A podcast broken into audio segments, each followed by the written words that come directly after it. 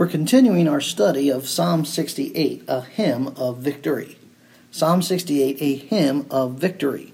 This is part 2. As we stated last time, Psalm 68 rehearses the history of God's intervention on the part of his people.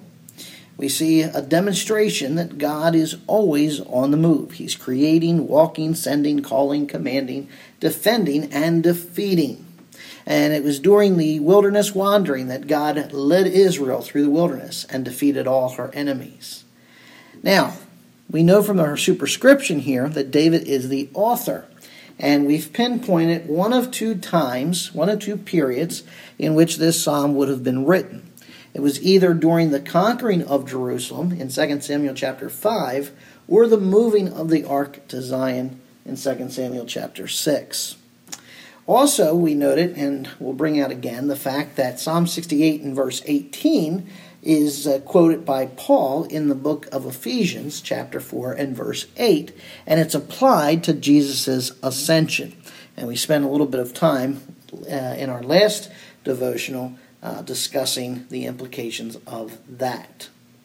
So, a hymn of victory. We're going to see Psalm 68 declares God's victory, and obviously that applies to us because Jesus, the second person of the Godhead, the Son of God, was victorious over Satan, sin, and death. And because he is victorious, we too will be victorious.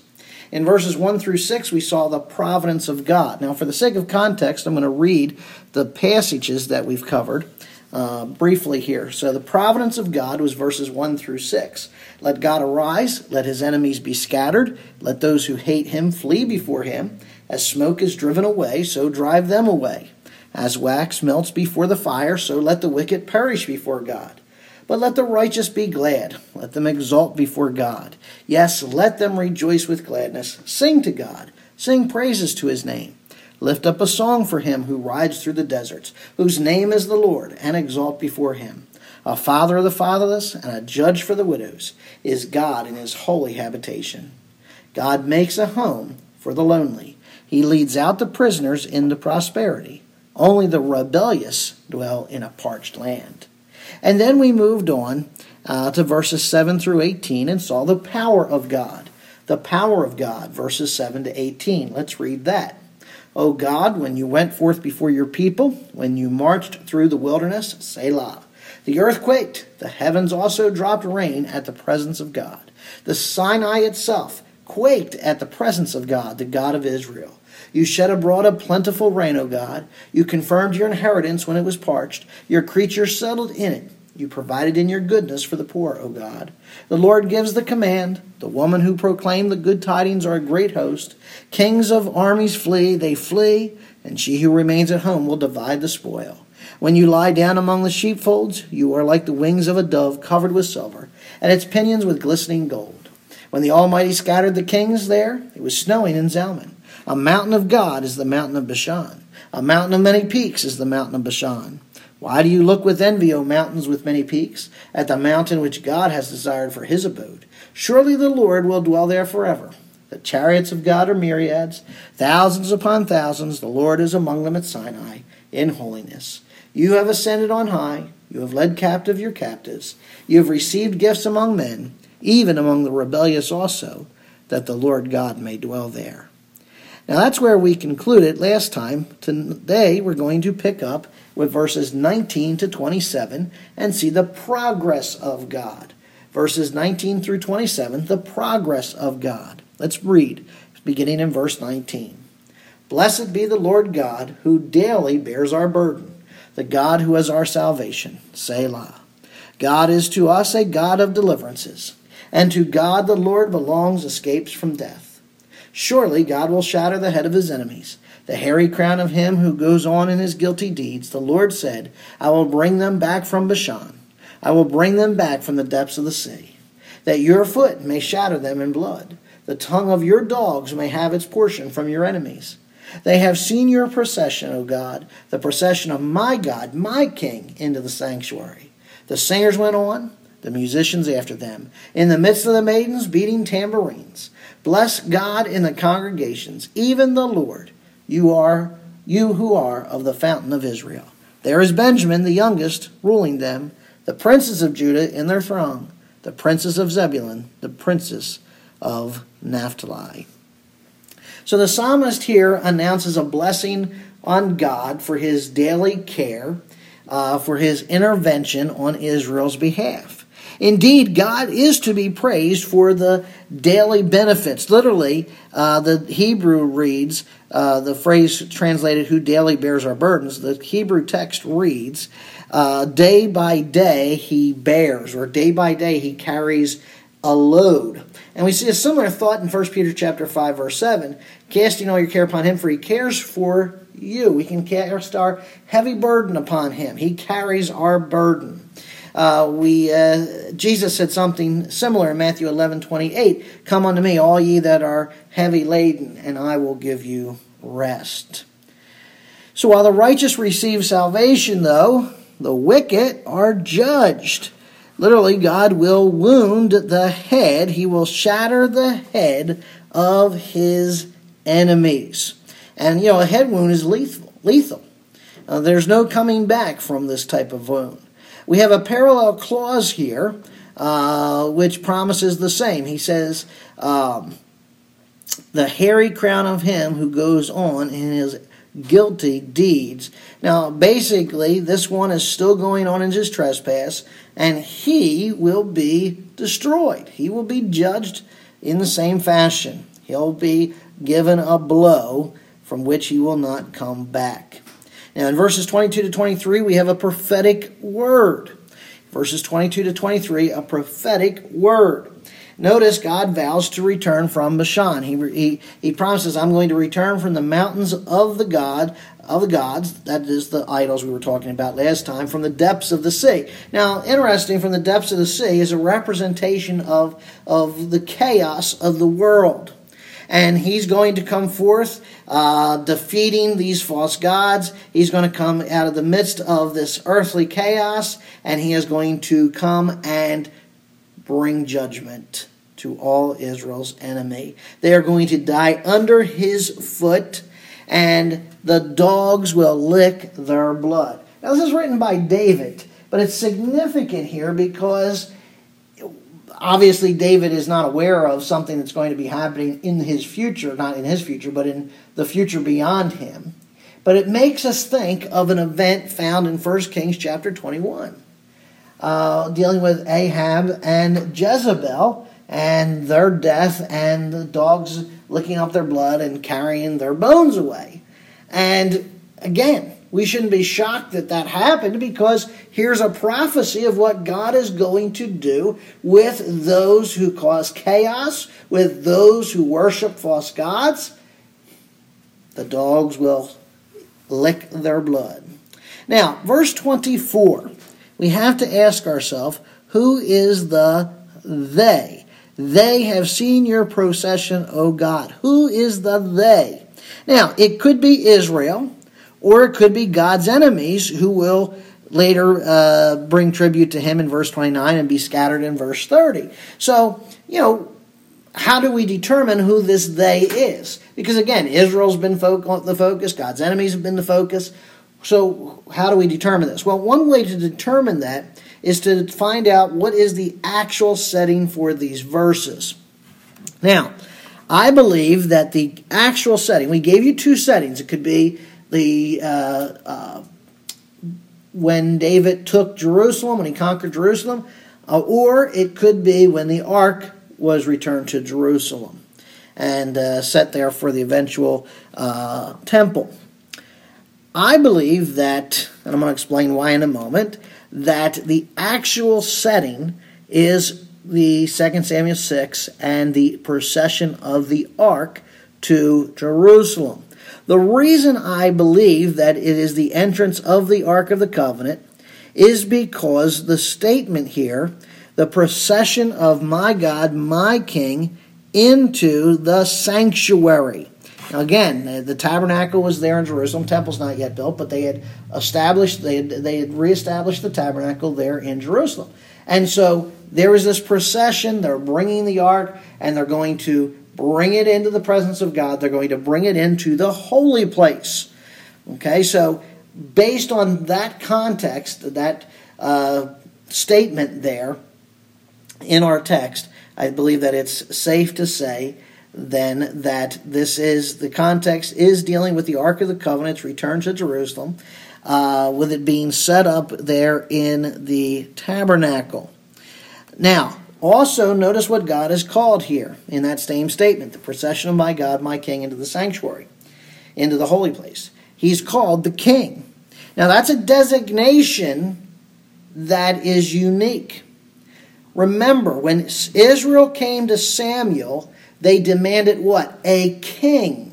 But they wanted a king like all the other nations. Now listen, God always intended to establish a king over Israel.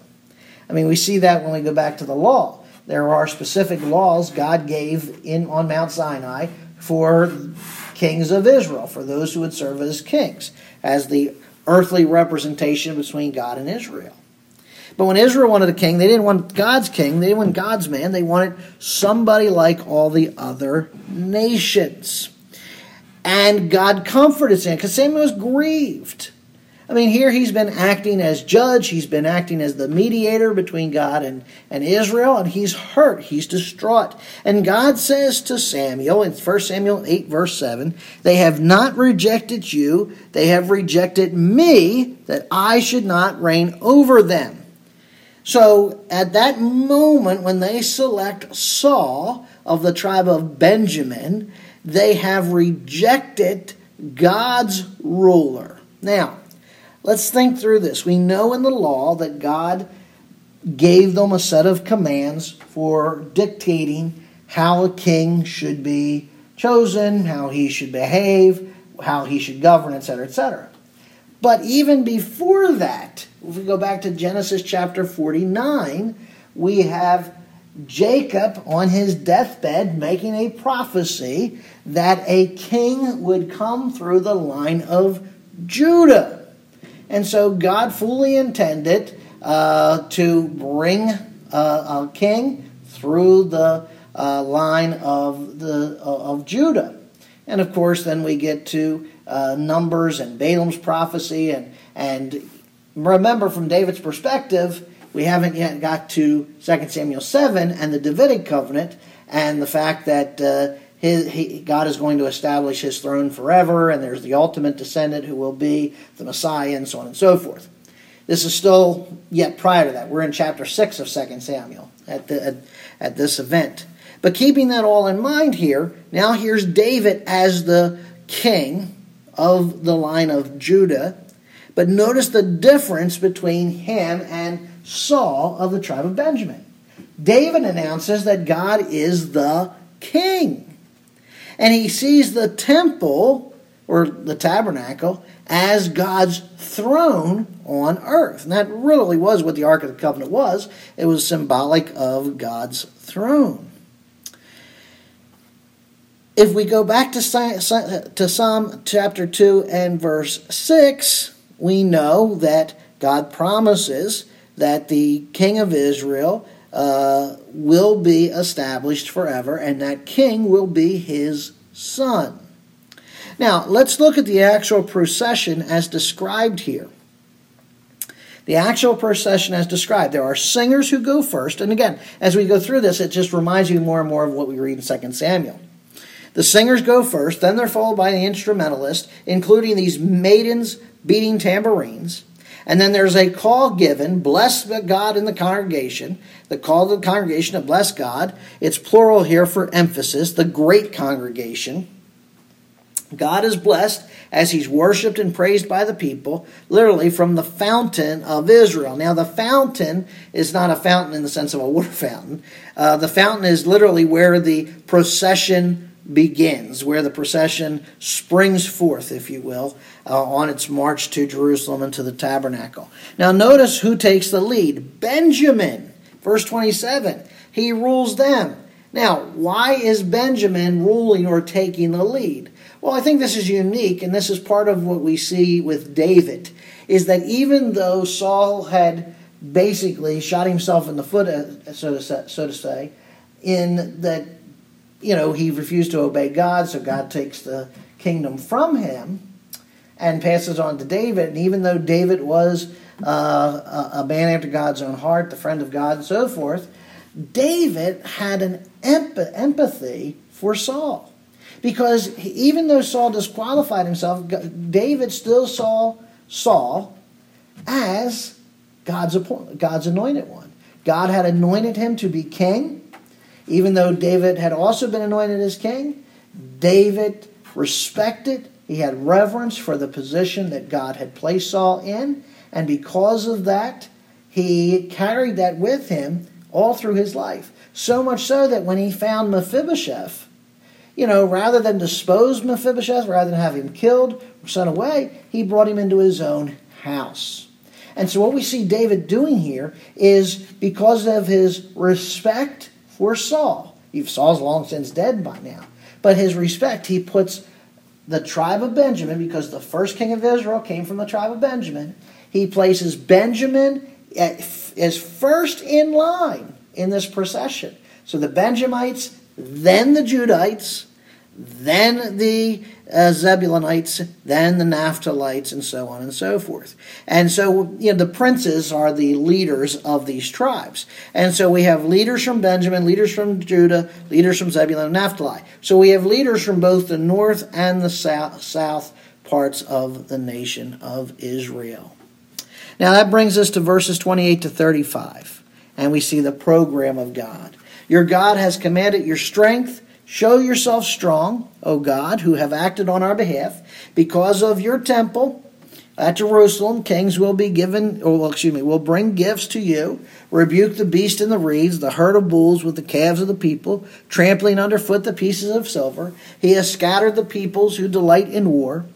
Envoys will come out of Egypt. Ethiopia will quickly stretch out her hand to God. Sing to God, O kingdoms of the earth. Sing praises to the Lord, Selah, to him who rides upon the highest heavens, which are from ancient times. Behold, he speaks forth with his voice, a mighty voice. Ascribe strength to God. His majesty is over Israel. His strength is in the skies, O God.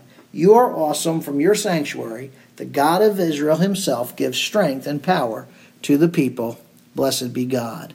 Notice the psalmist confesses what God has commanded and calls upon God to fulfill that command. Okay, Lord, here's what you said, and I'm calling on you to do what you said.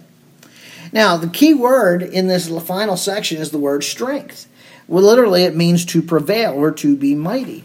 So as God commands Israel to stand, here's David's prayer, strengthen us, O God. Okay, give us the power to stand. Give us the might. Give us the strength to stand.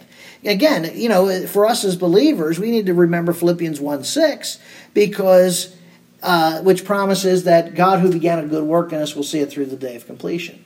Same idea here. God, you've promised this. We need you to see it through. Now, one of the things that God did for Israel was defeat her enemies. And that's what David notes here. The king will bring their tribute to him because his temple, well, at this point it's the tabernacle, but you get the point. The temple's at Jerusalem. This is followed by a call to God to strengthen his work by rebuking the beast of the reeds. Now, interesting, the word beast here could be crocodile, and this would be a metaphor for Egypt. You've rebuked Egypt and the herd of bulls with the calves of the people, which probably represents another enemy of Israel. In Psalm 22, verse 12, remember the strong bulls of Bashan. And Bashan's been made mention of repeatedly here in this psalm. So we've got two metaphors here, the beast of the reeds, or the crocodile in the reeds, and the herd of bulls, most likely both of them representing one Egypt, two Bashan, both enemies of God. The result of God's rebuke will be tribute of silver, as a sign of submission. They're going to pay him in silver. Those who delight in war, those who refuse to pay tribute, they will be scattered. Now, in verse 31, these animal figures become historical. Notice he says, envoys will come out of Egypt. Now, the word envoy that's rendered here basically has an unknown meaning, and so we're translating the term based on the context. So, envoys or messengers are going to come from Egypt, Ethiopia. This would be Cush, or the land of Upper Egypt, will also come to God with her hands outstretched. This is a picture of surrender, of worship here. And here God strengthens his work in his people by subduing kings, by scattering others. He takes their tribute. He receives their worship from the nations. Now, what we're seeing here has not yet happened. These final verses of Psalm 68 become eschatological. It's envisioning a time when Israel's enemies will come to Jerusalem and submit to the living God. This is Isaiah chapter 2, verses 2 to 4 playing out. We have a vision of the nations coming to the temple and singing to God as the kingdoms of the earth. Now, who is this God whom the nations will praise? The one who rides on the highest heavens. The one who rides in the skies. The one who speaks with a mighty voice or a voice of strength. This is the God, the true God, the one who is majestic over Israel, whose strength is seen in the skies. The psalmist concludes that this God, their God, the true God, is more awesome than his most holy place. This is the God who gives strength and gives power to his people out of his strength.